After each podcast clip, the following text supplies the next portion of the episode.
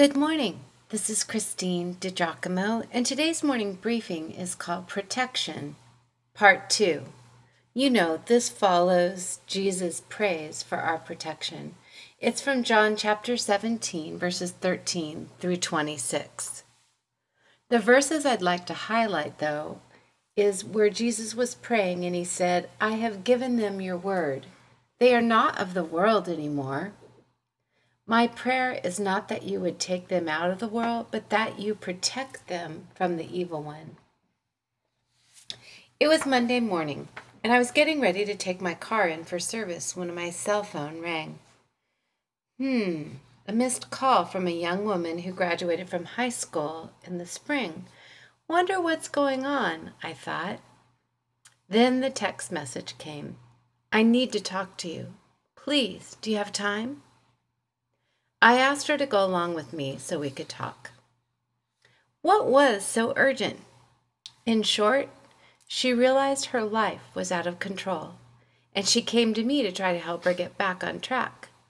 I listened for at least 30 minutes as the disturbed 18 year old girl described her past two months drinking, sex with multiple guys when she was so drunk she did not remember what had taken place wrecked friendships as a result, etc. I patiently listened, looking into her face until she finished painting the picture of a young life heading in one very sad direction. She finished by saying, And I can't even feel God anymore. Like a gnarled knot of necklaces, I began to untangle what had caused her downward spiral rejection, desire for affirmation, desperation for attention and affection, and something to numb pain from broken family, etc. All the devastation from the evil one's lies. How to set things straight? Had to be truth. In Jesus' prayer for us, he said, They are not of the world anymore. My young friend had forgotten that she couldn't feel God anymore because she had replaced him with things she thought would make her feel better. One of the great deceptions of the evil one. They only serve to take her in the opposite direction of the one who loves her. She went to the world's devices instead of to Jesus and truth. Do not conform to the pattern of this world, but be transformed by the renewing of your mind, Paul wrote recorded it in Romans chapter 12. You must remember who you are and whose you are, hun, I said to her. Jesus prayed, Sanctify them by the truth. Your word is truth. Truth. It was David who said, Against you, you only have I sinned and done what is evil in your sight. Yes, that was David's prayer. And then he said, Wash away all my iniquity and cleanse me from sin. It's a recipe for restored relationship with God.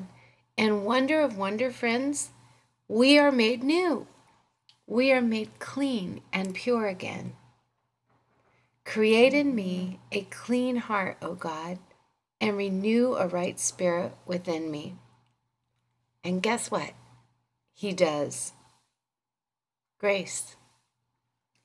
Set straight, we must by intention then draw close to God, and He will draw close to us. Submit our wills to Him and resist the ways of the evil one.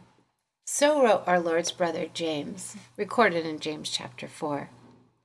And so, having prayed, we established an action plan together. Number one, no booze, no boys, for now. Number two, Get together with friends who want to follow God. Number three, get into the Word. Number four, find a college group at church for community and good fun. And number five, stay in contact for accountability. We all need an action plan that par- parallels this one. Go the other way from sin, get into God's Word, Become part of a community who seeks God and includes accountability.